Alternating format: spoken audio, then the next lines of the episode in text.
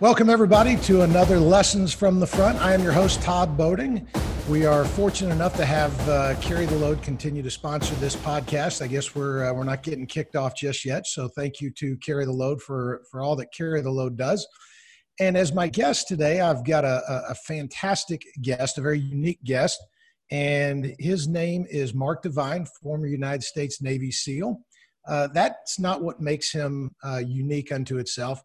Uh, Mark has continued to thrive in the civilian world, which is not something that we can all say coming out of the military. So, Mark, I just want to say welcome to Lessons from the Front. Uh, thanks for having me here. It's a real honor. Appreciate it. Well, again, thanks for uh, for taking the time. You have uh, uh, you've seen a lot. You've done a lot in your career already. You've uh, you, you spent a lot of time, uh, I think, reflecting on your career and, and your service. And, and that's where uh, I think your books, which we're going to talk about later, really come into play. Uh, I, have read a couple of your books now. Um, it, it's it's easy to see that you've spent a lot of time reflecting on it because you're really open to sharing your scars, which to me is one of the true leadership traits. So before we get into any of that, though, we always want to know who was Mark Divine before the military. Yeah. How much time we got? as much time as you need. Actually, but, but I'm but I'm not a licensed therapist, so I just want to okay. throw that throw that out. Oh there. darn! Shoot, I was hoping to get a little freebie here.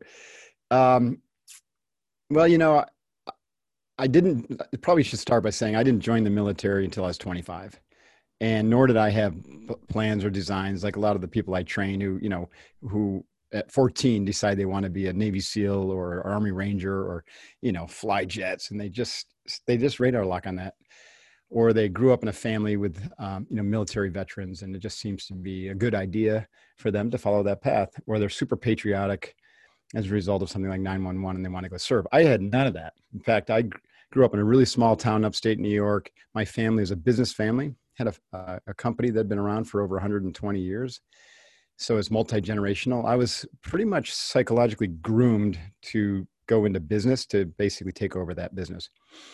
Uh, i went to colgate university in upstate new york a small liberal arts school uh, graduated with an economics degree and immediately took a job down in manhattan with a big accounting firm. So you're academically challenged. We can we can hear that right yeah i was well you know that was obviously said in jest for those of you who don't right, know colgate interesting interesting that does tie into the who i was because i really though i performed really well academically um, I, I really lacked confidence.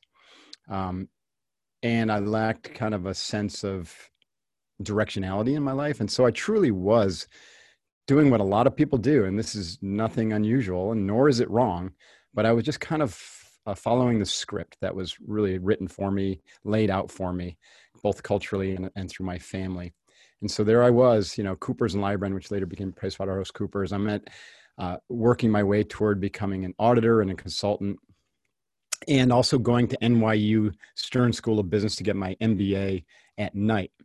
So the package looked pretty appealing from that perspective of that script of getting into corporate America, finding success, making money, then maybe you know going back to bring those skills to the family business, continue that legacy and there's nothing wrong with that like that was a, it's a super valid path to take uh, todd it just wasn't my path. And probably the most significant thing that happened to me in those four years that i ended up being in new york getting my mba becoming a certified public accountant working for multiple clients in the finance industry as a consultant and, and an auditor was that I began a practice of meditation through Zen, a simple practice um, with a martial arts master who I had stumbled upon. I wanted to get into karate or a martial art, and I stumbled upon this guy. And it was very fortuitous that he was also a Zen master who brought that training into his martial arts. It's very rare to have those two combined in the West the way they, that he combined them. And I took to that really, um, there's something about the way I was brought up, and we could get into that, but there's probably more of a psychological bent to that, that caused me to really, really appreciate and gravitate toward the Zen training, which was just sitting in silence. I believe now in retrospect that it reminded me a lot of the escapism that I participated in whenever the family violence kind of rose up, you know, I would slip out the back jack and head into the wilderness. And that was kind of like a, my meditation. And so when I found Zen, I was like, holy cow, here I am in the middle of this concrete jungle, Manhattan, you know, 20 million people teeming around me, constant noise. And I could sit on this bench and find that same silence that I found in nature in upstate New York in the Adirondack Mountains. That was a long, a long introduction, but the, who I was changed dramatically from this kid who really didn't have a clue, was following the, you know, the drumbeat of, you know, society and my parents to go make a lot of money and be successful in, in those outer materialistic ways. And then I sat down at a little meditation bench, and four years later, I was in the SEALs. It's pretty fascinating, actually, when you think of it that way. No, it, it really is. And, you know, you kind of glossed over a piece that I, that I know you were, you know, you've told me before you're willing to share, but I think it's a very important piece that really tied into who you were and why you were drawn into service. And, and that was your, your home life. Mm-hmm. Um, you, you know, by your admission, by things, you know, that I've read in your book, it was not pleasant. Um, and I, I know that you know you probably thought you were alone at that time uh, the only one going through something like that and there's probably a lot of people out there even some that may be watching this mm-hmm. that that uh, feel like they're alone what happened? I mean what what well, was it that you had to really deal with? Yeah I, I don't think what i dealt with was anything unusual right? Everyone has their pros and cons of you know the familial life. Um, and for a long time you know, I think that I played the blame game or the victim game and and said, well, you know, the the violence from my father, you know, caused me to shut down a certain way, or the relationship between my mom and dad, you know, created these patterns. And all of that's true, right? That's what happens when we grow up in a family and there's withheld love or violence or rage or any any type of insert, you know, whatever it is. Human beings experience trauma particularly in the earliest stages of their life. And then that trauma creates the emotional patterns that we then live out, and we either just live them out and deal with it, or we take a look at them and begin to um, question, like, hey, what caused this? Why is this pattern causing um, me to react a certain way, often in negative ways that are holding me back or not allowing me to see um, maybe my own brilliance or my own creative expression or my calling in life? Yeah, they, so, they become metaphoric ceilings. They become ceilings and or cages, right? And I li- literally I agree with that. I felt like as a teenager I was trapped in a prison of my own making. But you know, and I say my own making because it really was my mind that had caused my emotional state to really shut down. Now, ironically, ironically, this is exactly the type of um, upbringing that would make someone absolutely thrive in a military special operations environment right? And so i can see the goodness in it and i can see exactly why i was born into this family and exactly why i needed that type of upbringing. So i actually honor my parents for it. But it was there was pain associated with that just like there isn't any kind of trauma.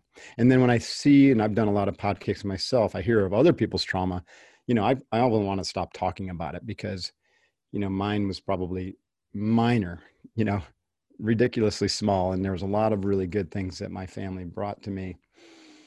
And uh, so you know it's important to not overplay but also to appreciate how trauma creates those ceilings and that the only way out of the prisons that we created for ourselves is to is to ref- become self-reflective self-referential and to develop that that awareness that we have the capacity and only we have the capacity to unlock that prison door.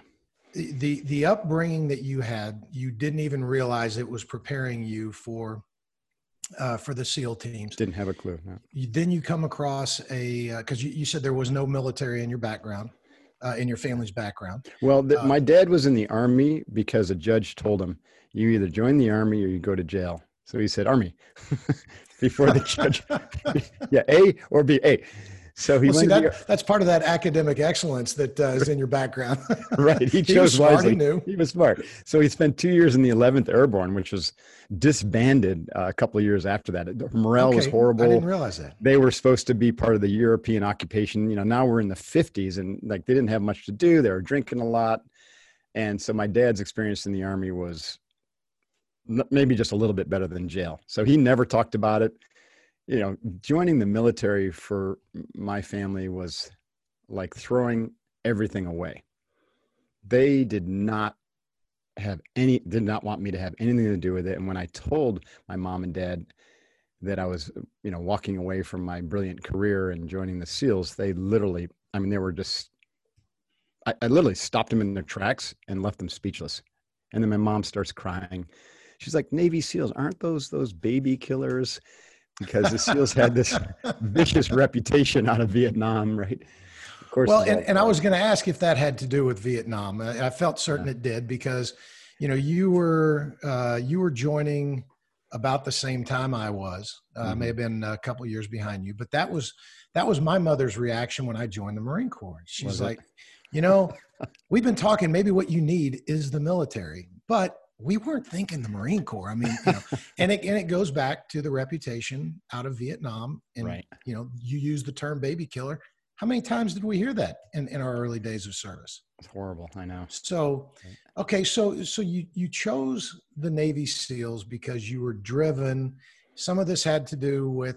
I mean, did, did was it real conscious that you said, "That's what I'm going to do"? because of this or was it more a matter of you know, my understanding about the military is if I want to push myself to the very edge, this is where I need to be. Is it? It's, can you um, describe how? Which more more of the latter, but I didn't know about the SEALs, which is ironic. Again, there was not a lot of information back in the '80s about the Navy SEALs. You're aware of that, right? It's right. They were a secret organization. There were only several hundred of them, and um, there was no movies. There were a couple old Vietnam era books, which I ended up finding, but there was not, there just wasn't information out there like there is today. So, and, and it's kind of one of the things I teach about finding your calling um, to my clients today is like finding your calling is a very um, unusual process, right? It, it's not, it doesn't jump right in your lap, right? It's not something that you can think your way into with your rational mind at the same time, you have to use your rational mind to think about, well, am I doing the right thing now? What is good about this? What, I, what do I not like about this? If I don't like it, can I make it better? Maybe it's just, you know, maybe I'm not getting paid enough, or maybe I just need a different job. But, but there's something telling me that it's not right. I'm misaligned. I had all that going on and I was journaling and I was thinking, why do I not feel good or right in this corporate thing? You know, should be fine. Like all systems go. MBA, CPA, climbing the corporate ladder. Everyone else says I'm rocking it, but I don't feel right. It doesn't feel good. So then I had to ask better questions. You know, and I've heard this said before, so this is nothing miraculous, but the quality of your life is really dictated by the quality of the questions that we ask. And so I started to ask better questions. Right? Interesting. If if if this isn't right for me, then what could be? Now, this is where the, I began to open up my mind and start to sense that there was more to it than just thinking, right? Rational thinking, left brain rational thinking, which is what we're taught is the nature of mind. Well, it's not. It's just a, it's just one aspect of your mind. And we don't usually use that very well either because it's full of biases and and you know these emotional shadow elements that I talked about that most people aren't aware of and they just let them play out. So even the rational mind is not to be trusted. So, where I found the rest of my mind was sitting on that bench and in silence. And so, in silence, now your brain is, starts to slow down. You get into those alpha uh, rhythms, sometimes even a theta, while you're still awake and aware.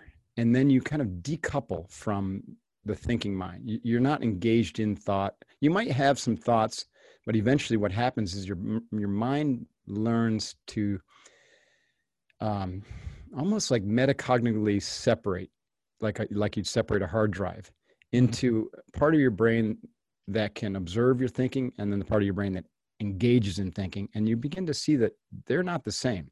So you you disidentify with your thoughts. So instead of after uh, about a year on that bench i didn't think of myself as i am mark divine uh, mba cpa this and that. I just was able to see those things as as um, ideas that are now being acted upon that are coming to fruition but don't identify i don't identify as that. I was something much i was something much more.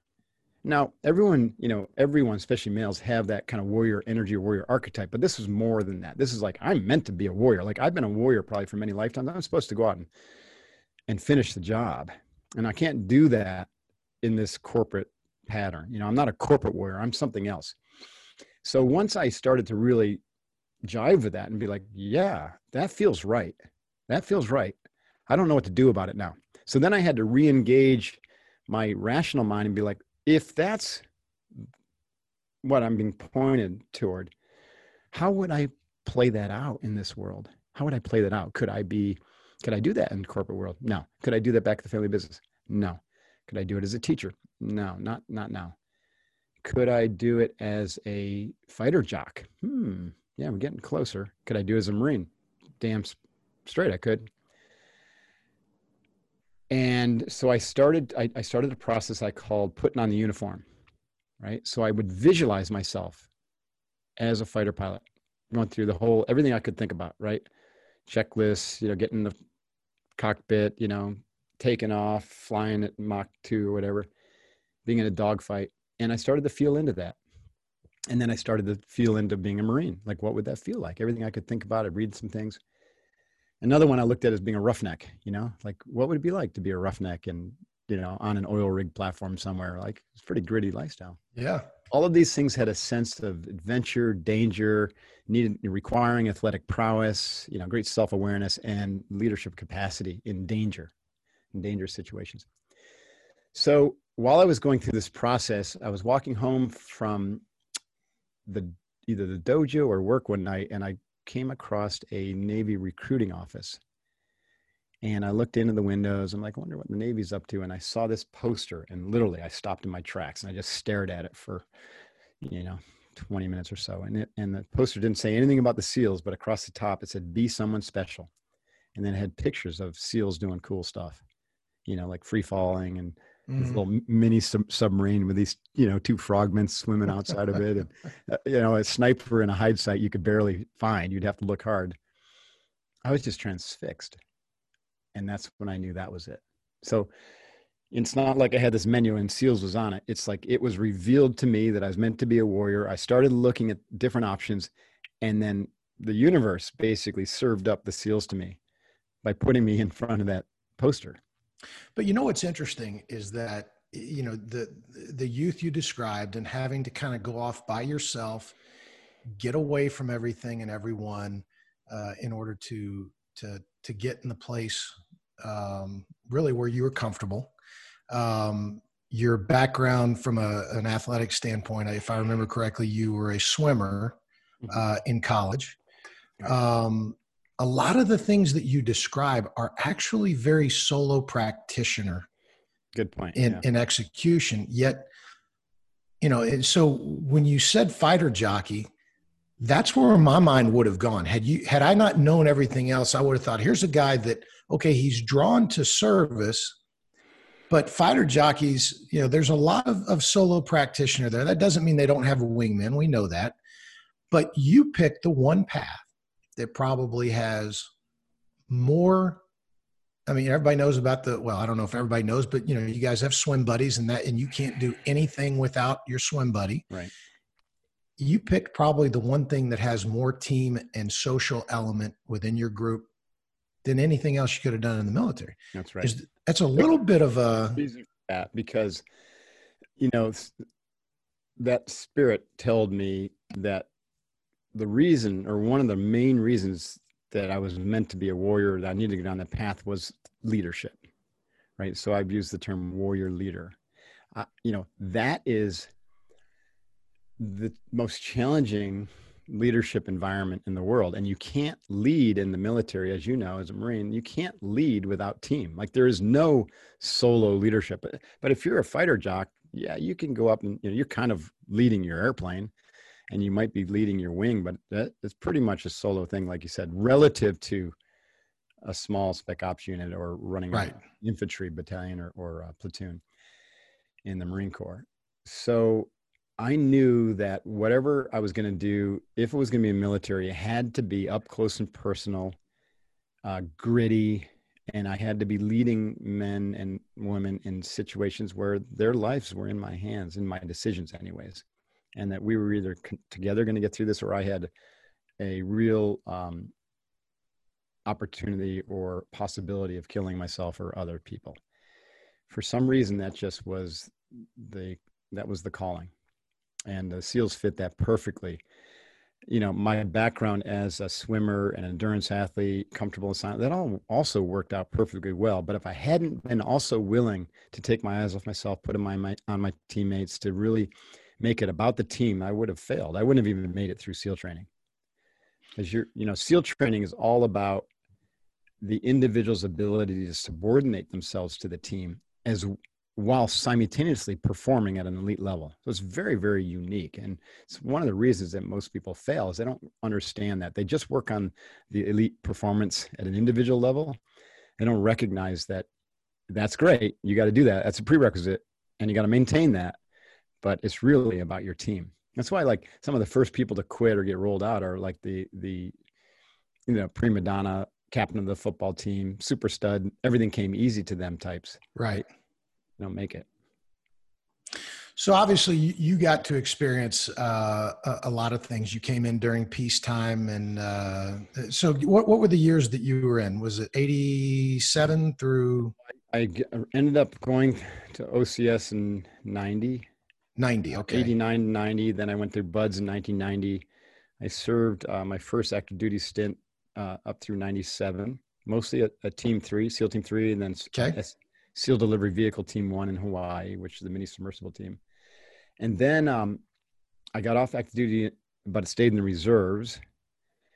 And that's when I became an entrepreneur. And then I was recalled in uh, 2000 and served in um, Middle East and Northern Africa. And then I was recalled again to go to Iraq in 2004.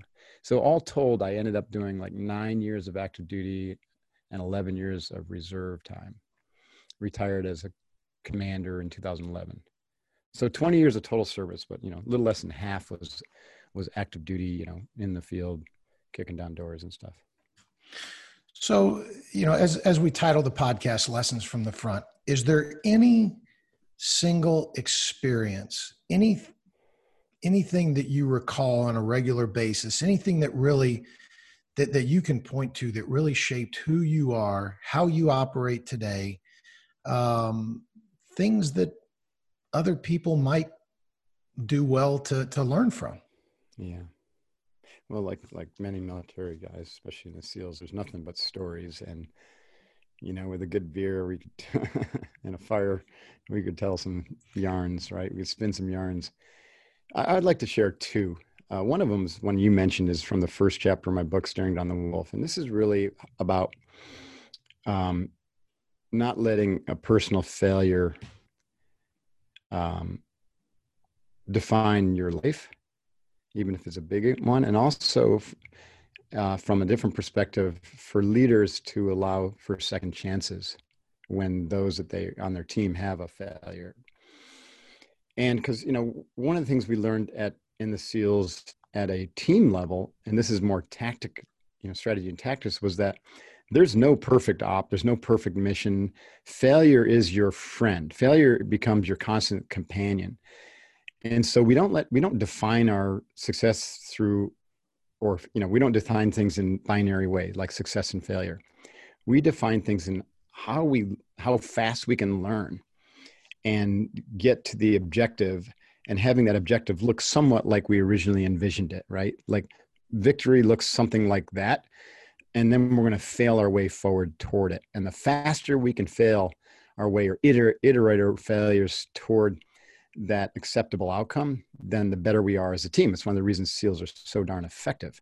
And we had a saying that failure is not an option that a lot of people misunderstood because they thought that that meant you can't fail. And the reality was it meant that the word failure is not an option because that's all we're going to experience is just failing our way to success because you just replace failure with learning moments right we learn how not to do it. We learn how to do it. We learn how better to do it. We learn you know what to avoid. And you know we try everything until we find a way or make a way right? Or we're told to stand down. So i learned that strategically and tactically but i had to learn it in regards to my own life as well because your life has no perfect plan either and the enemy of circumstance has a say and for my circumstance one of the things about my family of origin was alcohol abuse you know ran multi-generational on both my parents side and my dad was certainly uh, part and parcel of that. And so i learned to use alcohol you know to kind of maybe feel a little bit as like my blanket you know I, when things got tough you know have a beer or two. And and because i was so disciplined and and athletic you know I, I wouldn't let it interfere with those things and so i could go months without drinking. But then you know at the end of the season or at the end of a training mission you know we go go to town right? And i always overdo it right with that kind of binge thing. I wouldn't go for days but you know one night right is all i needed and, and bad things could happen right with that kind of paradigm. And so bad things did happen once. I not real bad. I just went out party with my team. I was a junior officer at seal team 3 I'd just come home from my second deployment. I was spooling up my new platoon um, in fact I, had gotten orders to go to seal team 1 from seal team 3 but the commanding officer at the time, a guy named John McTighe, uh, needed an officer to run a platoon because someone had um, gotten injured or something. And so he came and personally asked me to stay for another tour to run another platoon. I was like, I, I couldn't let the guy down. So I said yes. So three months into this workup, I was a kind of officer, you know, the SEALs, as you know, have really tight relationships with their enlisted guys. We go through training side by side. We, you know, we do everything together. When we're not in garrison, you know, we call each other by our first names. And I didn't go to a, a OCS. I went to OCS. I didn't go to like um, ROTC or the Naval Academy where I had four years of conditioning. You know, I was like eight weeks, you know, just dead water, and I was an officer. So I, I thought a lot of that protocol was shit, anyways. And anyway, it got me in trouble because I went out drinking with my guys, and they're plying me with uh, with scotch, and you know, didn't do. I don't do well with hard alcohol, anyways and then I, I, you know, I just, I didn't do anything where I caused any damage, but there was a perception that I was faced because I was with my guys out in town. And, um, anyways, and someone, someone had called the police because of not, not because of something I did, but anyways, it's too, too long of a story to get into. And I was ended up being escorted, which was fine because I didn't want to drive, but I'm being escorted down to SEAL Team Three and said, "Okay, you're gonna you're gonna stay here and drink it off." That's the the arrangement that they had.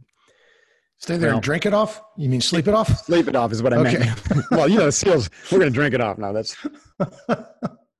well, I was a little concerned when you said that. So. But I didn't sleep it off. Right. I I decided that everything was fine, and, and I literally got up and just walked.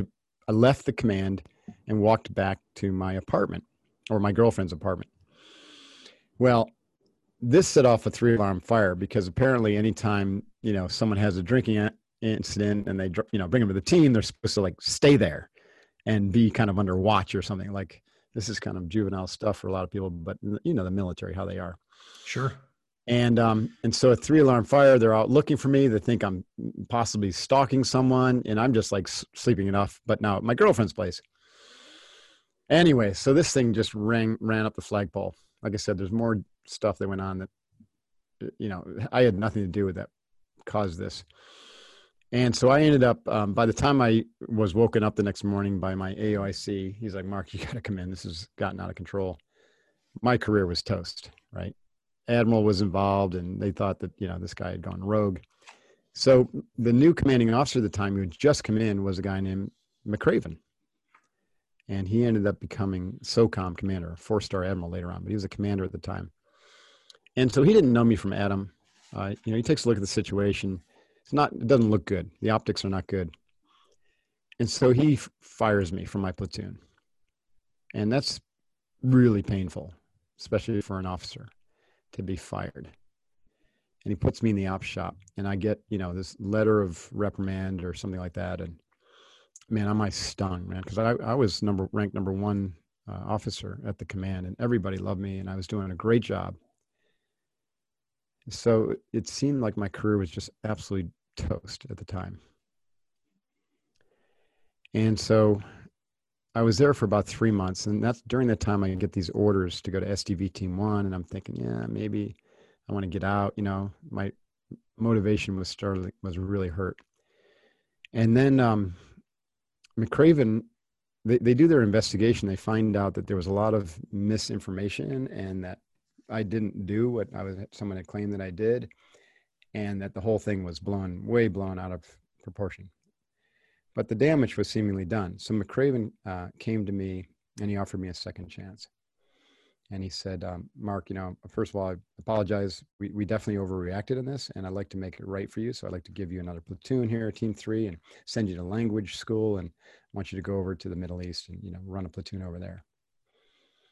And I was really struck by that uh, ability of his or that leadership trait to where he was able to admit that he made a mistake and to give me a second chance. I didn't take him up on the offer, by the way. I decided that I wanted to stay with the path of going to uh, Hawaii with my wife, my new wife.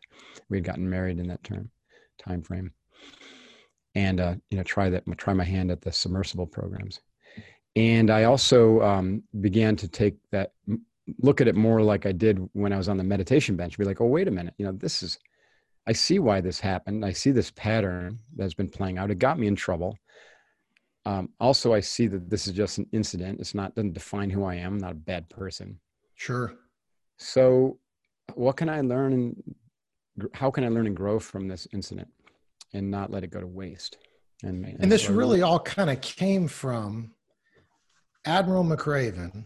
Number one, having the courage to look at the information that he had and do the right thing based on the information that he had. But then, more importantly, having the courage to come back and say, you know what? We were wrong. The information that we had was was not applicable to the punishment that you received, and we need to reverse that. Right. And, and, and I think that was one of the things I really zeroed in on in your book is that in order to be courageous, you must do courageous things. And it was right. such a simple quote, mm-hmm. which I loved, by the way. It really, really struck me. Right. And so what you just described, I think is is is courageous on a couple of fronts. But it, you you really uh, you found your way because of someone else's uh, courage that was really trying to to help you and grow you. Right. And he gave me through that, you know, modeling, you know, helped me to see that mistakes are just events. Don't let it define you. Look for the silver lining of the opportunity, of the growth for me, the silver lining was to look at the shadow that had driven me to that pattern of alcohol use and to overcome that shadow. Not to like join AA or spend the rest of my, rest of my life victimizing myself as a alcoholic or something. I, I didn't think that was it. But what's the emotional pattern and the you know the conditioning that led to me to have that behavior, which led to the breakdown? Like begin to eradicate that become a better person. So McRaven helped me become a better person, both through his modeling, but also by like catalyzing this moment of growth and awareness that, you know, for leaders, there's no amount of strategy and tactics that can override negative conditioning or negative shadow. It's always, you know, uh, it's always going to breach some critical relational energy between the leader and the led it's going to show up as a lack of courage to take a look at those things shows up as a breach of trust or an untrustworthiness, which makes the leaders more transactional as opposed to, to we're in it together and this is a transformational relationship. And then the respect is diminished. And you need courage, trust, and respect to really build a relationship as a leader with the team. And then and then from there you get this massive growth through and with the team. So I really honor that moment, you know, in my career is like that breakdown, which changed my tra- trajectory of, you know, top seal, going to go to DevGru, which is our elite tier one unit like MARSOC or, you know, Delta Force. And now I'm married and I'm at SDV Team One, and then I'm on my way out of the Navy. And I look back and I'm like, all that had to happen. It was all happened for a reason. and and it led me to discover the creative genius inside me which led to five books and you know three businesses and what other people would consider success like the type of success that people marveled at when i was in my early you know my first career as a cpa that i turned my back on has finally come to me because of that the energy that i unlocked through uh, this integrative self-transformative process that was really built primarily on the emotional development. You know what? What I, I want to throw this up here real quick. You know, for for those of you who have have not seen it, here's uh, Mark's latest book, "Staring Down the Wolf," and I love that. And I can see behind you the the the wolf's yeah. eye. Uh, it took it took kind of a minute. I'm like, there's a there's a green spot on the. That's uh... me. I know. I just love that picture. So yeah, but, I'm staring down the wolf in that picture. But but I, I love the you know just the the the very concept of staring down the wolf. The wolf can be an incredibly intimidating uh, animal, but it's a beautiful animal. It's a majestic mm-hmm. animal, but man, it can be a dangerous animal yep. unless you learn to really to get into their mind and not mm-hmm. try and overcome them but just understand them. So understand them. It's mutual respect, right? No, I'm not yeah. suggesting that anyone actually like go up into the tundra and find a big bad wolf and stare it down. That, I wouldn't a, recommend it either. I wouldn't uh, recommend it until you're like really spiritually advanced and you can have a mutual understanding, right? And that's maybe one or two people on this planet. It'd make for a good uh, SNL skit, though. It sure would. Yeah. We're talking about the wolf of fear and the wolf of courage use the term the courage wolf resides in your heart and the fear wolf is basically your brain. It's that left brain that's constantly obsessing and thinking and is going to react negatively to the first sign of trouble. And so in order to really get into your heart and be more heart-centric leader you you got to first stare down that negative wolf that's in your brain in your mind.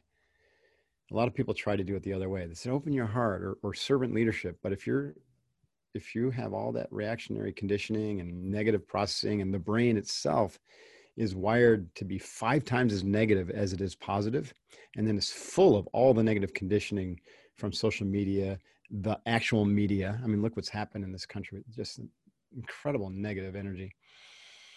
And so you've got to turn away from that. You've got to stare it down and turn away from that cognitively and then emotionally open up to the courage wolf of your heart now, I also use a term in my training called uh, from the Japanese warrior traditions, kokoro. So, kokoro means to merge your heart and your mind into your actions.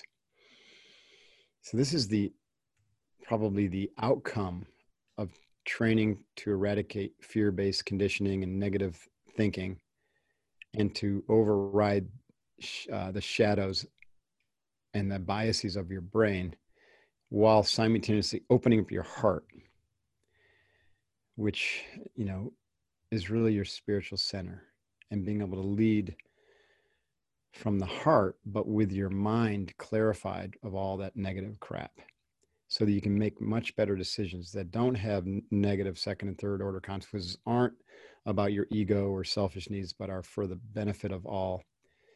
And wow, this type of thinking leads us also to be more inclusive and world centric whereby we recognize that we have this this sameness in all of us. I don't care whether you're chinese general or admiral mcraven or mark divine right or, or todd we have this sameness. And when you see the sameness then you can appreciate the unique differences and celebrate them as opposed to thinking i'm separate from you and you know i'm better than you or my value system is better than yours so this type of this feeling of kokoro of heart mind merge and actions leads to more world centric inclusive leadership style because you feel more love for your fellow human. It doesn't matter what color they are. And man just just as i hear myself say those words i can imagine you know what the world would be like if we actually required you know individuals in power positions to to be able to lead like this right? Maybe, yeah. maybe it's a prerequisite somehow. well, and unfortunately, that I mean, you're going on a topic that, uh, well, we could go three more hours on this topic, but no doubt, you know, to to that extent, um, you know you were you were drawn to a life of service um, you know and just like all of us there there was a um, there was a self-fulfilling side to it but i mean you know we, we didn't all we didn't all you know answer our, our call to serve as a matter of martyrdom. Mm-hmm. but i'm curious uh, how do you continue to serve today? I don't write because i love writing. I don't podcast because i love podcasting. I do it because if i didn't do it my brain would probably explode. Like there's there's just something trying to come out of me that needs to come out. And every book i write is torturous you know process and anyone who's listening as an author knows exactly what i'm talking about.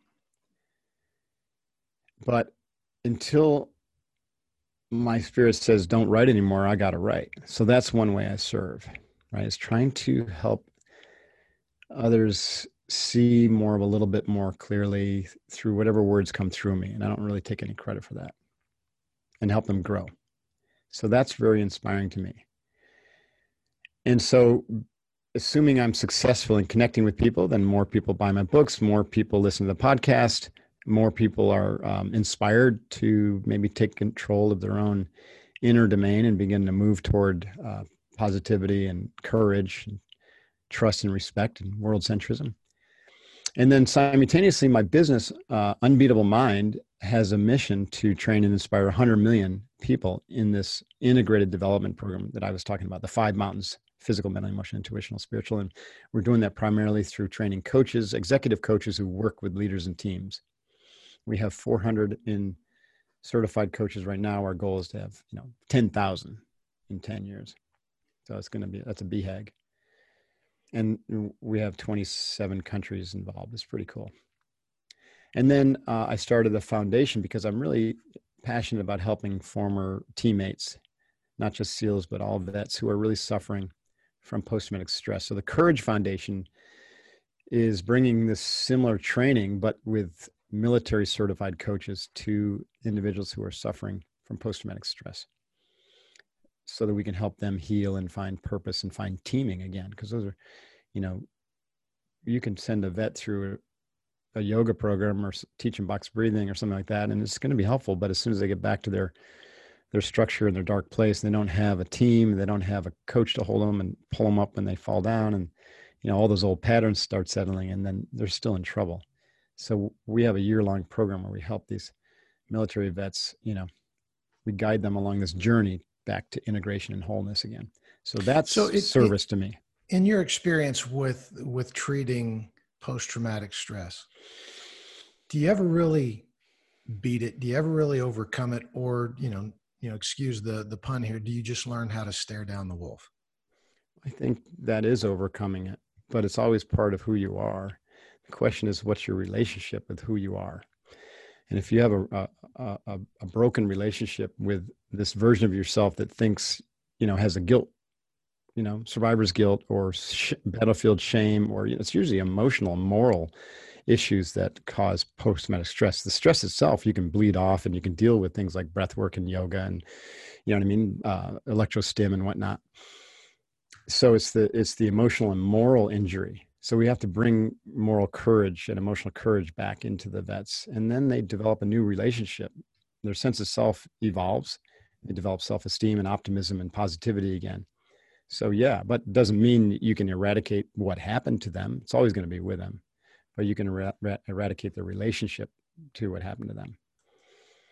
And I think that's true of any type of emotional development. You know, you can't, if someone was sexually abused as a child, you can't take that away you can't pretend it didn't happen. You can't erase it from their memory, but you can help them develop a new relationship with how they um, see how that affected their life, and to see also maybe that there was some there's some good things. You know, maybe there's some strength that it gave them, or there's a way that they can turn those lemon lemonades and or lemons into lemonade through helping other women heal. You know, there's always a way to recontextualize, reframe, and reboot a life if you have the courage to take a look and to deal with it.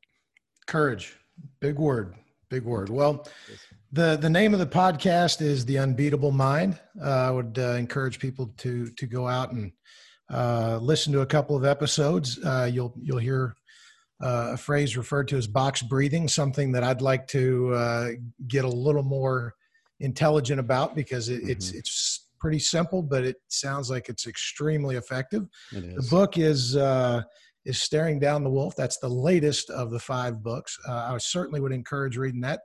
Uh, again, you've got some really good stuff in there, and uh, the final thing is, you know, number one, I want to say thank you for your service, uh, and it's you know, we've got uh, the Marine Corps birthday today as we record this. And, yeah, happy uh, birthday. Yeah, well, thank you. I've been waiting for you to say that the whole time, Mark. Semper I mean, Fi, Semper Fi. You know, the SEALs motto is a nod to the Marine Corps motto, and ours was Semper Gumby, right? This is a little Gumby character, so we're always flexible. That's right. Right. That's right. You know that that was when when I uh, when we were growing up, and I remember seeing Gumby on Saturday Night Live. I was like, I have no idea what that means, but you know, Eddie Murphy was really funny doing it. Well, the whole Semper Semper Gumby thing got around to uh, the Marine Corps at one point too. Good. Oh, okay. absolutely, because you know that was the Semper Gumby. Here we go again. You know, yeah, uh, always flexible. Uh, Got to be flexible. If you don't like but, the plan, just wait a minute; it'll change. but thank you very much again for your service. And and the final question I have for you is a matter of carry the load. Um, it's very very important to us that we honor those who have made the ultimate sacrifice mm-hmm. um, for all kinds of reasons. And what I'd love to hear from you is your answer to this question Who are you carrying? I'm carrying the load for um, for my teammates in this spec war community, men and women who have sacrificed so much because I feel, you know, I'm most connected to them. But I, I feel connected to all military men and women around the world. You know, but specifically for the men and women of naval special warfare. Is there anyone in particular who's gone before us that you? Uh... One one of my teammates, you know, I I often think about and um, really honor him is a guy named Lou Langlais. He was in my platoon at SEAL Team Three. You know, when this incident we talked about happened with mm-hmm. McRaven and all those individuals in that platoon are still wonderful friends of mine. But Lou went on to SEAL Team Six, had an incredible career there, and uh, he was one of the ones that went down on uh, with Extortion 17 with the the DEVGRU or SEAL Team Six uh, uh troop that was going to go uh, provide some quick reaction for a Ranger battalion that was in a, in a wicked firefight, and um, and their C-17 got shot down. It's the largest loss of, of SEAL life in one you know, SEAL lives in one incident. So I had some others on that plane that were friends, but Lou and I were really uh, close. So yeah, so I'll carry Lou's load. Well, thank you for sharing that with us. So, Mark, it's been a pleasure, and uh, I look forward to meeting you in person uh, one day. We'd love to have you out for uh, uh, for our memorial march uh, mm-hmm. somewhere mm-hmm. along the the West Coast, or that'd be great, or here in Dallas. So, Awesome. For all of you out there in America, thank you very much for tuning in. Uh, we appreciate everything you do for us in support of us while we try to do what we can in support of you. And remember, always have a very good answer to the question who are you carrying?